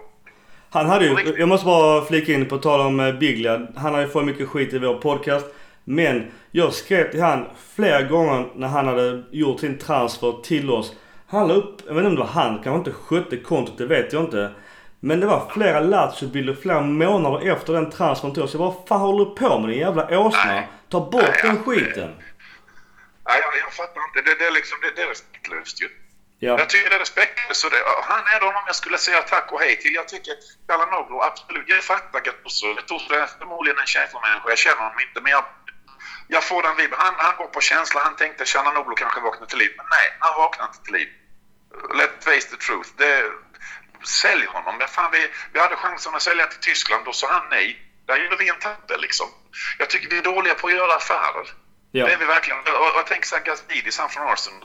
Den här snubben då som tydligen ska vara en duktig affärsman. Ja, upp till bevis nu. Vi måste också göra bra affärer. Vi kan inte vara en jävla sekt där bara sålla ur, ur oss liksom. Mm. Ja, alltså. Nej, jag vet inte. Jag, just nu så har jag väldigt svårt att se en ljus framtid. Tyvärr, det är ont i att säga det. För jag, jag hade ändå lite hopp och entusiasm då. Jag gick lite med på det. Okej, en riktig tränare. Men någonstans så bara, ah, jag vet inte fan, det är lite för bra för att vara sant. Och sen så köptes det in lite spelare då som jag faktiskt tror lite på ändå. Men de får inte chansen ju. Ja. Vad fan, han har haft hela sommaren på sig. Alltså, ja, ja, jag vet inte vad man ska säga, men... Och så när man läser alla frustrerade fans då på, på Facebook på sidan som jag har som för övrigt... eh, Alltså det är häftigt att se att det finns så många kvar. Trots att det går så jävla dåligt liksom. Men alla, alla tråkiga kommentarer, alltså det, det blir så dålig stämning och det, tyvärr, jag, jag tycker det är så tråkigt. Jag önskar så mycket att vi, jag menar du vet det är till och med så att jag längtar tillbaka till Huntelaar. Och jag kommer ihåg när vi köpte Huntelaar, jag tänkte vad fan är det här på riktigt? Och det var lite knackligt, men han skulle fan vara en klassspelare. Om man skulle få tillbaka den Huntelaar som kom till oss då, alltså den formen han hade då, jag menar inte nu utan, alltså, riktigt.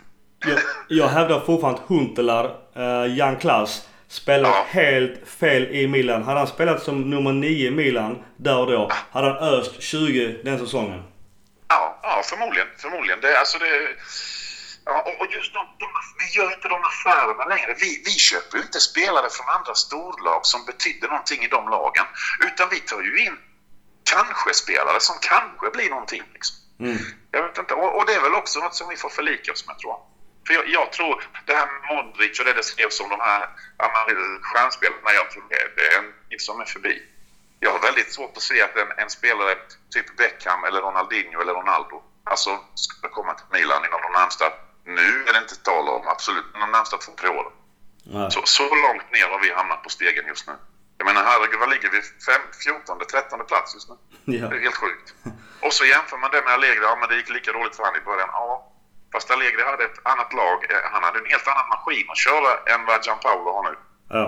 Och att han var en annan förare än vad Gianpaolo är. Så jag vet, jag tycker bara det är en konstig jämförelse. Och säga att det gick lika dåligt för honom i början. Jag läste på några sajter. Jag håller inte alls med. Jag tycker det är mycket värre nu. Det är bara att man, du vet, jag vill ju inte inse sanningen. Att det är så dåligt. Utan jag, jag lever på någon form av hopp fortfarande. Jo men det är ju ingen Ja. tröst heller att det har gått lika dåligt för någon annan tränare 1932. Det skiter vi väl fullständigt i idag. Ja, ja. Nej, det... Ja, jag vet Du, en, en sista fråga. Jag måste tyvärr runda av som jag sa. Uh. Al- Gianpaolo, vill du kicka han redan nu i uppehållet? Ja, alltså, hell, alltså så här. Hellre nu än att vara i någon jävla limbo fram till jul och sen någon gång i januari få tummen ur röven och säga hej då. Nej, nej. Antingen kicka honom nu eller bara bita i äpplet och köra till säsongen är slut och hoppas på det bästa. Men att hålla på och hacka mitt i, jag tror inte någon, någon mår bra av det. Jag tror inte klubben mår bra av det. Spelarna, alltså det, det, det alternativet tror inte jag på. Utan i så fall, nej, men nu efter helgens match, går det dåligt, då är det dags att säga hej då. Tror jag. Du- Och sen få in någon som vågar liksom. För att vi, vi måste ju bänka de här spelarna som inte ger någonting. Alltså på riktigt, så, vad fan. Man läser ju honom som en öppen bok. Han springer där vid kanten, svänger in och ska lägga in den. Alltså, kom igen, vad är det? ja, vi har Ja, sett det några gånger. jag är så trött. Jag, jag vet exakt vad som ska hända innan han ens har fått bollen. Och det vet alla försvarare också. Va? Och det vet ju alla försvarare också. Ja, exakt. Exakt. Och Chalanoglu, jag menar, jag vet inte vad då frisparksspecialist. Inte på, inte på planen på, i, San- på San Siro i alla fall. Kanske hemma, jag vet inte. Eller Ah, det var han spelar Bundesliga. men- Ja, ja, ja, jag vet inte. Det var han kanske var i en annan form då. Och sen är det det här med psykologi med. Det tror jag man glömmer bort också. Vi, vi kanske skulle behöva anställa en psykolog. Som, som snackar, alltså den, den, mentala biten som är så jäkla viktig. Kolla bara Jan Andersson och vårt landslag. Det han snackar om, jag, den mentala biten, han har helt rätt i det. Ja, ja. Alltså det, för den finns ju, det, den är ju noll i vår klubb. Den finns ju inte. Absolut. Jag vet inte. Ja, nej, jag hoppas Christian verkligen på, på ljusare tider. Jag gör verkligen det, men just nu... Ja, jag vet inte. Det, det är till, jag har till och med gått så långt så jag slutat ta på mig Milan-tränare den match för jag tror att det pajar liksom. Jinxar den. Så, ja, ja men det är helt galet. Du... Jag eh, måste passa på att tacka er för, för, för... Alltså jag lyssnar på er podd varenda gång ni kör. Jag tycker det, det är gött att det finns någon som man kan lyssna av sig på. Du vet. Det är skönt att Eh, höra. ja, fortsätt med det jobbet. Det är grymt. Vi, ni behövs. Stort tack. Och du, tack för kloka ord så hörs vi helt enkelt. Tack så jättemycket. Tack. Ha det fint. Tack samma. Du har det fett. Ja, Ciao. Hej. Hej.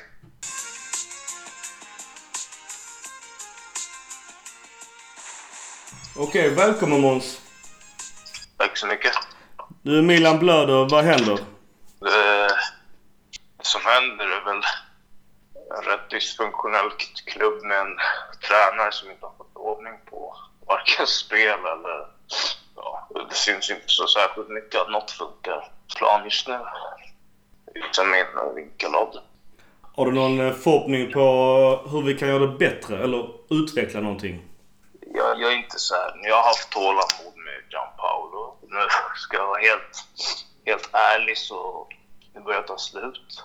Samtidigt så ja, man måste ha en ersättare klar innan det kommer en ny tränare. Sticker han bara om man har inte en plan då, det kommer ju bara bli ännu sämre. Men alltså det behövs ju, det känns som det är ett par, tre spelare, ganska solklart vilka som, är, som verkar finnas i någon sorts hierarki innan han kom som han kör med. Det är spelare som presterar rent ut sagt ganska dåligt match efter match. Inget händer. de får fortsatt förtroende. Vilka tänker du på? Eh, nej, det är Hakan, det är Suso som inte kan spela centralt överhuvudtaget. Det har varit billiga till uppgång trots att Benazer var, gjorde en jättedålig match förra matchen. Eh, de spelarna jag ser som får förtroende, fortsatt förtroende och alltså hur dåliga de än har varit liksom. Så det, det här, Hackan ger ett mål på en säsong. Han spelar, sen tappar tusen bollar per match. Han, han är så felplacerad känns det som. Helt enkelt. Det är en offensiv spelare. Där nere han spelar nu, han hamnar helt fel hela tiden. Det är så jag känner. Vad tror du om januarifönstret? Vad, vad kan vi göra där för att rädda någonting? Ja, vi behöver en eh, januarifönster, ja. Vi behöver ju... Fan, alltså, vi behöver en stark, framförallt. Vi behöver, vi behöver kunna ha någon sorts eh, regista-typ. En stark regista-typ. Stabil. Behöver en mittback, helt klart en mittback. Du tror inte på Benazer? Jag tror på Benazer. Absolut, jag gör det. Men, Musacho suger misstänker du tycker? ja, men han, han, han, är, han, är, han kan vara bra med fötterna, men jag tycker som mittback det funkar inte. Alltså, han, han har gjort några fina småsaker, men jag tycker som helhet håller han inte Milan-klass överhuvudtaget. Inte ens på den här nivån. Det syntes rätt tydligt redan inför försäsongen också, förra säsongen. Liksom. Nej, men han håller inte... Han, håller, han är långt ifrån Romagnolis nivå. Jag tycker vi borde ha någon som är på Rom, Romas nivå eller bättre för att liksom ska höja sig i backlinjen. För nu Romagnoli vår enda någorlunda stabila försvarare. Och det känns som allt vilar på honom. Och det är inte så stabilt, tycker jag. Du, en sista fråga som är kanske tuff. Ska vi sparka Gianpaolo redan nu under uppehållet? Eh, som jag ser det så blir det inte bättre så, så är det bättre att göra sig av med han direkt. Så man kan rädda resten av säsongen, eller försöka rädda resten av säsongen. Ger man han för långt förtroende och det fortsätter gå dåligt, då är den här säsongen i toaletten också. Eh, jag är lite så här, men samtidigt man måste ha en ersättare klar. Har du några förhoppningar eller önskemål? Ja, jag är inget fan av Mourinho, men det känns ju som att han skulle ändå göra något bra jobb med, med truppen. Han har en tydlig idé. Det snackas om Allegri, tveksam om jag ska vara ärlig. Min personliga favorit hade varit Conte, men det är kört nu. Men de lediga just nu, det, det är Mourinho alltså. Men jag känner Gianpaolo Alltså, sen, sen tappade han mitt förtroende genom att byta formation efter en match. Liksom, så någonting fel är det absolut. Så, ja. Jag skulle gärna se faktiskt att han fick gå, men eh, man måste ha något klart för sig också. Du, stort tack. Jag är ledsen att det blev ett kort samtal. Men eh, fortsätt gärna lyssna på oss. Absolut. Ha det fett så länge. Vad sa du? Ha det fett så länge. Detsamma, detsamma. Ha det bra. Samma. Ciao.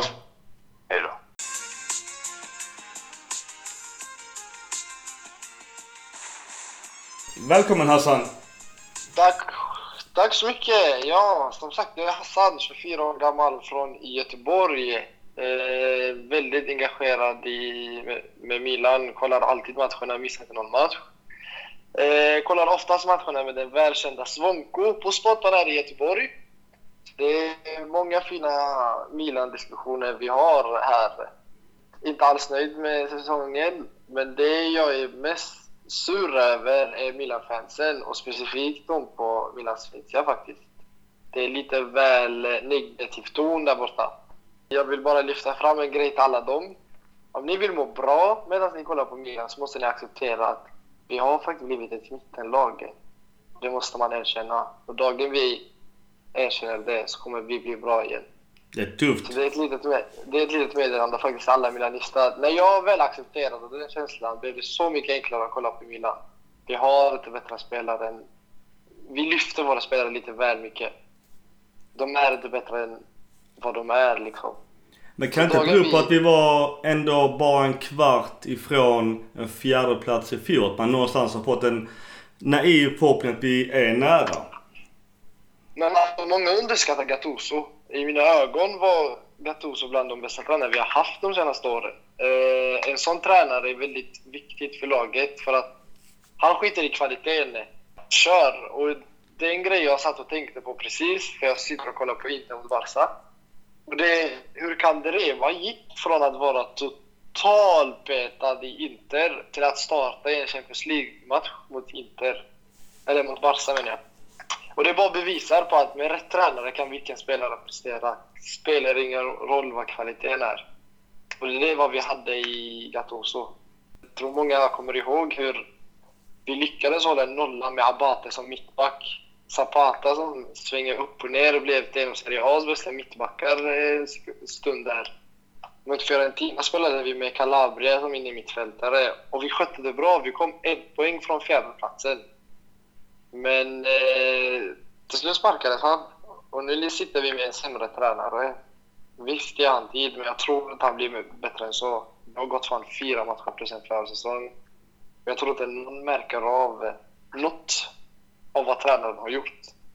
Du kan fråga Svonko. Jag säger alltid andra halvleken i tränarens halvlek och vi har förlorat alla matcher i andra halvlek. Och det bara bevisar min poäng. Tränaren är katastrof, tyvärr.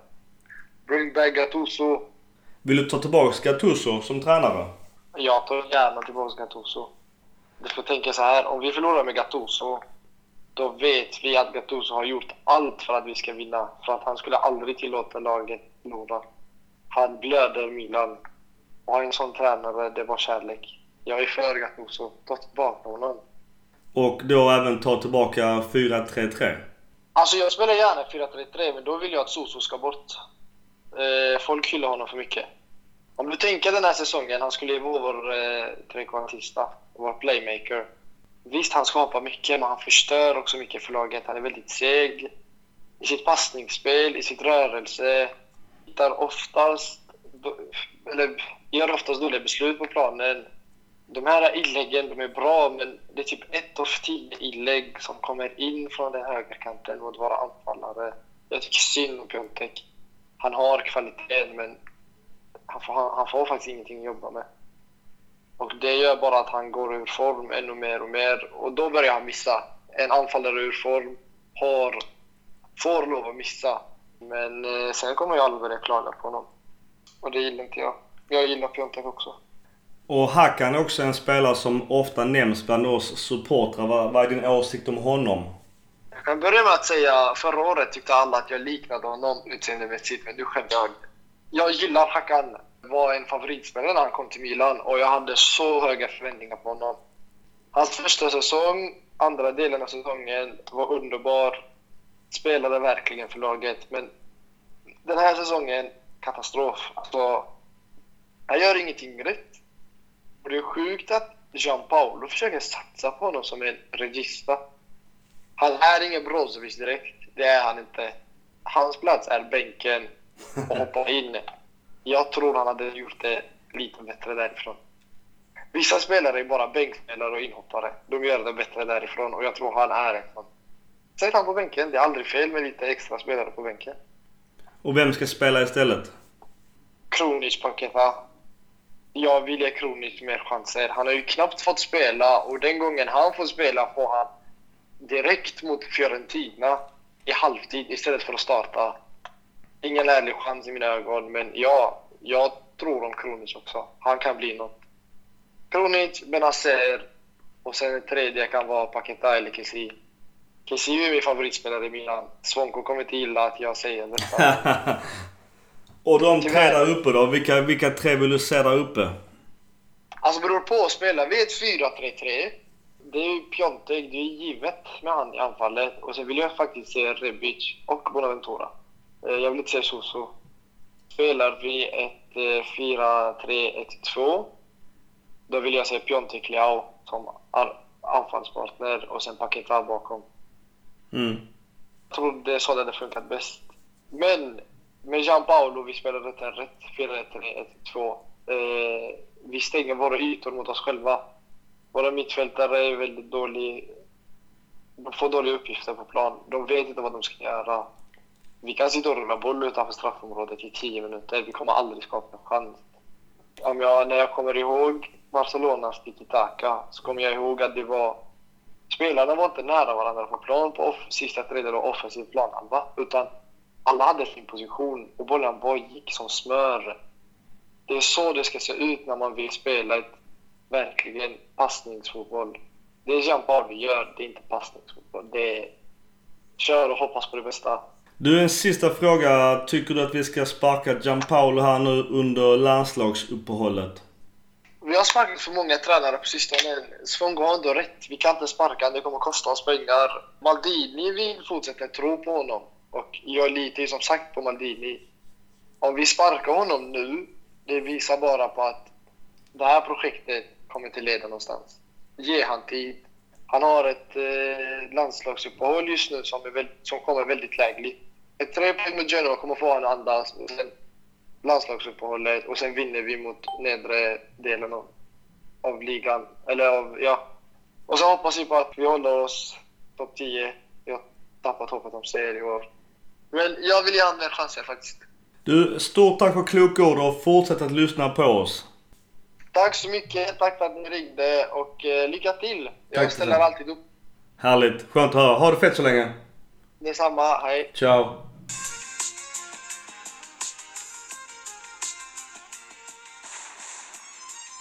Okej, välkommen Erik. Tjena, tack så mycket. Eh, Milan, det går ju sådär som vi vet. Åsikter och tankar. Jo, alltså, tankarna är väldigt alltså, spridda för mig. Alltså. Alltså, en gång i tiden när jag började heja på Milan, så typ när jag snackade med kompisar och kompisar frågade mig liksom i skolan, vad håller du på för fotbollslag? Och då svarar man Milan och då svarar liksom kompisarna, och jäklar du håller på dem liksom, att det är de liksom, st- största i Europa liksom. Men nu när man får frågan vilket lag håller du på, man håller på Milan, och så människor liksom, ”aha, du håller på dem liksom. Att det blir lite negativ spiral över laget liksom. Men man kommer ju aldrig skämmas över Milan liksom. Alltså hur jag ska förklara alltså, dagens situation i Milan, det att alltså, det ser ju inte bra ut. Satsa på fel spelare. Och det ser alltså väldigt hackigt ut. På grund av... Jan Paolo är lätt att, alltså, det är lätt att skylla på honom med detta liksom. Men eh, alltså, det är någonting, även om vi fått in eh, alltså, Boban och alltså, Maldini, så det är någonting som inte står rätt till liksom där. Och att spelare som Biglia och Chalanhoglu startar fortfarande liksom. Alltså, när vi har Benazer, alltså Paketa, det är spelare som verkligen gör skillnad. Alltså, det, det, kommer bli världsklass utav de två lirarna på liksom tre år och de får kontinuerlig alltså, speltid just nu liksom. Men ändå Så spelar jag- vi med Hakan, kanske Biglia, Musacho och Susu. Ja, men jag hörde, alltså, jag lyssnade på er poddavsnitt för någon vecka sedan och då snackade ni om det där att eh, det kan ju vara så att Biglia har en väldigt stor roll i laget utanför, på, alltså, utanför planen. Och Jan Paolo ser det liksom att han är en ledare, de flesta lyssnar till honom, ser upp till honom, att han startar på grund av det. Och så ska det givetvis inte börja vara liksom. För jag tycker vi ska börja slussa in Benazer alltså direkt från början liksom. Trots hans insats mot Fiorentina. Den matchen, ja det håller jag med om. Men alltså, han är så ung alltså. Jag, jag tror han är född eh, 98, 97, något sånt där. Alltså, han är så ung så det kommer ju såna alltså, matcher såklart. Men Biglia är liksom 33, 34 år gammal. Han ska ha gjort de där matcherna. Han ska ju veta exakt vad han ska göra på planen. Men det ser nästan värre ut enligt mig när Biglia spelar än när Benazer spelar. Ja. Och Hakan då?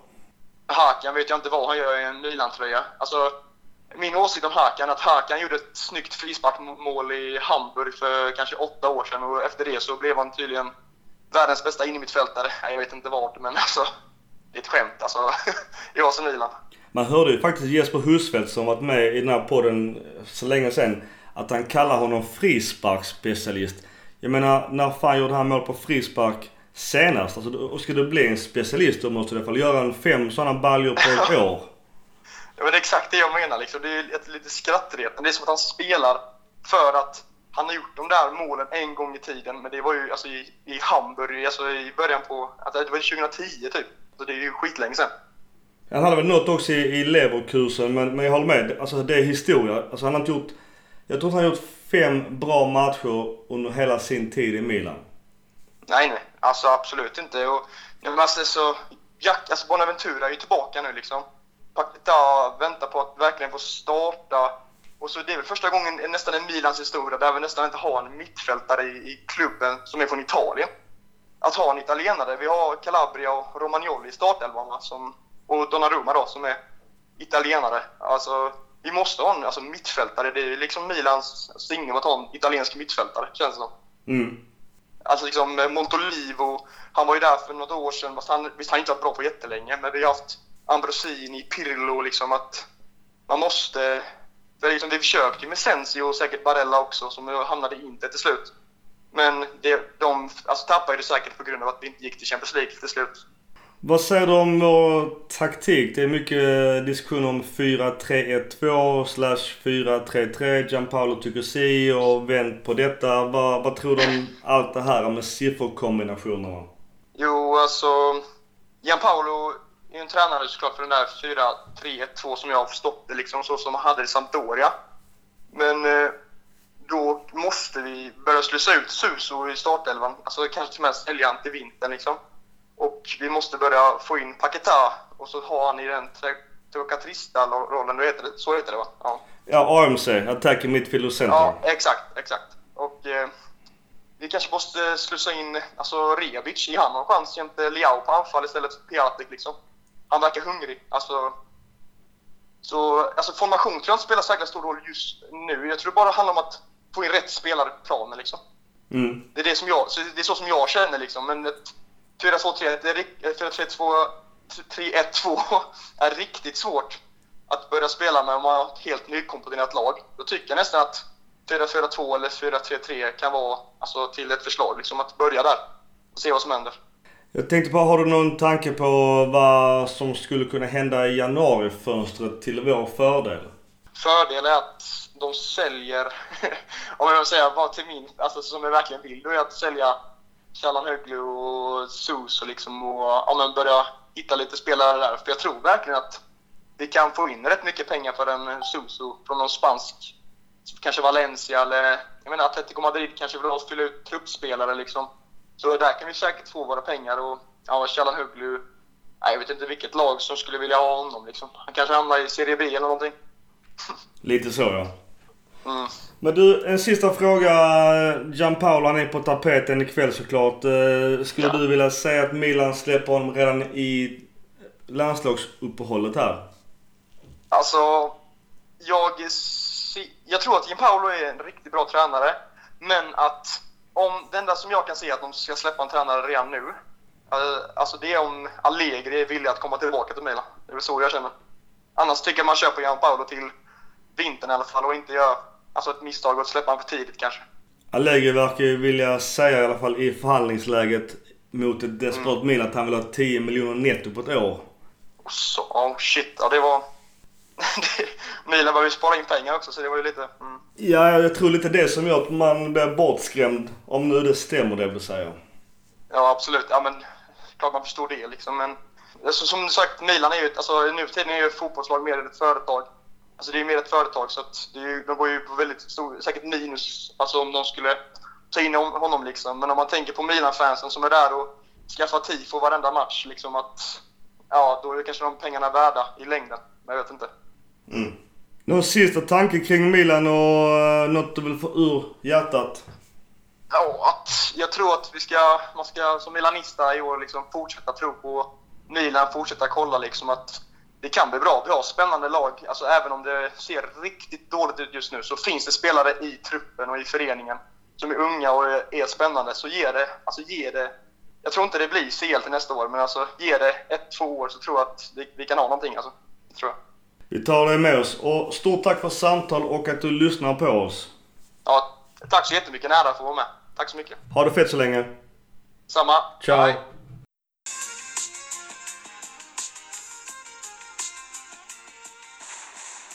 Vi börjar runda av. Vi kör ett samtal till. Jag vet att eh, jag kommer ringa och störa mitt i Champions League, Barcelona-Inter. Ni som har tagit samtalen ikväll ändå.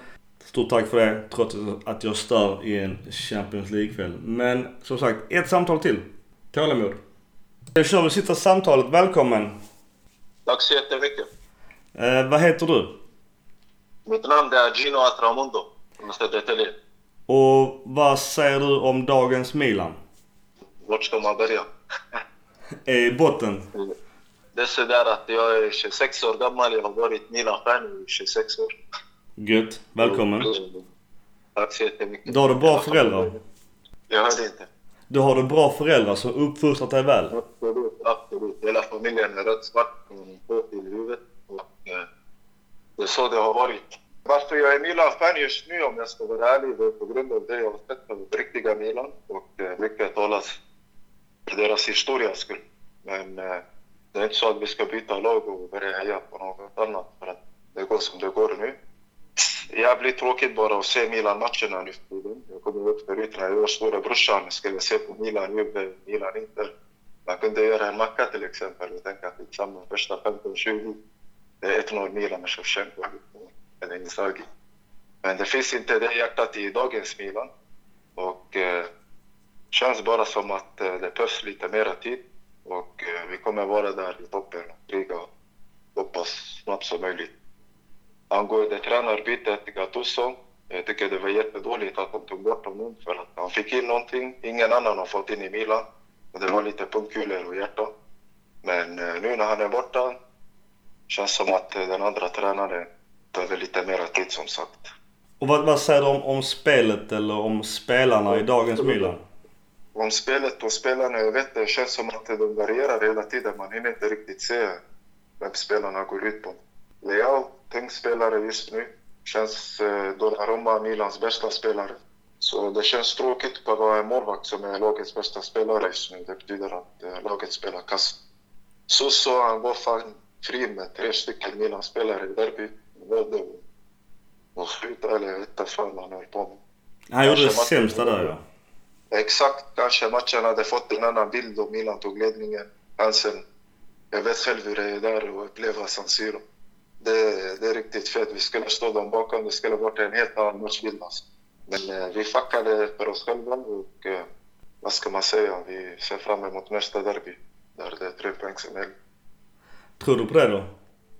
Absolut. Absolut. Nästa derby, den är vår. Jag ska själv personligen åka dit och åka och se matchen. Ja, du får, du vet, är ganska dyra biljetter. Eh, för mig finns inget pris för Milan om jag ska vara ärlig. Jag var där förra årets derby. Jag också. Mitt första derby. Exakt. Det var mitt första derby. Vi torskade. Det var jävligt tråkigt. Fan, det var en nära Cotrones chans i 93 till 3-3 var jävligt bittert. Det var sjukt alltså. Det var sjukt. Det var sjukt. Men eh, vi får vara där och ta revansch. Antingen i San Siro eller i det nya. Vad tror du annars om säsongen och, och dagens trupp? Jag trodde faktiskt Milan, de skulle kunna ta hela skiten alltså. Men eh, den, eh, den bilden har ändrats lite nu. De behöver få in lite spelare, jag vet jag känner och hoppas på att Zlatan ska göra någon comeback i Milan. Bara att han får fart lite på grabbarna. Får ut det bästa av dem. Det behövs lite starka karaktärer i Milan känns det. En stabil kompanjon med eh, Romagnoli. En tung mittfältare. Kanske Özil, Modric. Att de satsar på de här stora namnen. Förstår du vad jag pratar? Mm. Och vem, vem vill du ta bort i truppen? Alltså ta bort och ta bort. Jag känner Paqueta ska starta från minut 1 till 90. Jag vet inte vad som har hänt nu. Tydligen har han varit skadad lite och eh, han har inte fått den chansen han förtjänar, tänker. Den som ska gå bort det är billiga och eh, Kessie, tänker jag. På grund av? Ja, jag känner bara att de har underpresterat presterat den här säsongen hittills och eh, det går för trögt för dem känner jag. Jag har varit där, sett lite grann, jag följer varenda match, varenda minut och jag känner att de klantar sig ganska ofta. Och Milan, det här läget, de behöver lite mer fart och ta tillbaka sitt namn igen. Folk ska veta att när de kommer till San Siro, det, det är trubbel. Men nu det känns som att de kommer dit och är på semester. det är lekstuga. Exakt, jag känner bara vi milanister känner inte att det ska bli ett sånt skämtlag. Du jag är... vet inte Pers. Jag pratas om att Shevchenko ska komma tillbaka för mig. Det skulle vara jättekul att se. Ännu en spelare med riktigt hjärta för Milan och eh, det är sådana som ska lyfta dagens Milan. Ingen annan i mina ögon kan göra det, ska vara ärlig. Annars skulle du vilja säga att Milan spelade 4-3-3 eller hur vill du se Milan ställa upp utifrån dagens trupp? Alltså jag har fastnat för Ancelottis gamla trupp. Det var ju 4-3-2. Jag känner att man ska använda Paqueta i, samma roll som vi använder Kaka. Och eh, jag vet han har provat de flesta spelarna men eh, inte Paqueta. Så jag känner bara, jag väntar på att det ska hända och att han tar vara på de chanserna han får. Du, en sista fråga. Tror du att Milan sparkar Gianpaolo under landslagsuppehållet? När spelas landslagsuppehållet? Det är en match till och sen är det landslagsuppehåll. Så en match till.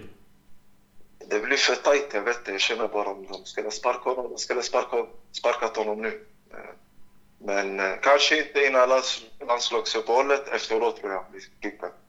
Så mitt svar blir nej ja samtidigt. Någon sista synpunkt du vill dela med dig i detta avsnittet? Att vi alla ska pusha på, stå Milan, eh, stå bakom våra kära Milan och eh, hoppas på det bästa. Champions League-plats, obligatorisk. Ja. Stort tack för kloka ord och jag gillar din inställning kring att vi ska stå enade och, och stötta laget. Absolut. Tack för ditt samtal och eh, Forza Milan per sempre, fratello. Forza Milan per sempre. Ha det fett så länge. Arrivederci. Ciao. Okej, sista samtalet. Eh, Stort tack till alla er som har ringt in. Har jag missat eh, någon eller några önskemål om att vara med så ber jag fett om ursäkt.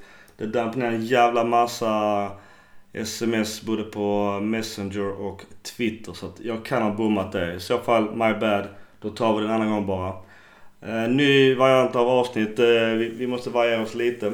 Eh, så att nu hoppas jag att alla fick lite frustration ur sig i alla fall. Och att så många menar på vi måste fan samla oss. Det finns ändå kraft bakom oss fans både i Sverige, Danmark och Norge. Det gäller bara att vi ska försöka synka ihop oss. I alla fall, det känns som En röst i natten, ett gammalt 80-tals radioprogram. Eh, jag kommer inte ihåg vad han hette, han som höll i programmet, men på den tiden fanns det inte mycket att titta på på TV. Nästa avsnitt är såklart radarkompanjonerna Mackan och Gurra tillbaka. Då eh, kommer vi säkert ha en massa mera analyser kring Gianpaolo, ledningen, eventuellt ägare och allt annat som rör oss just nu. Forza Milan, sempre!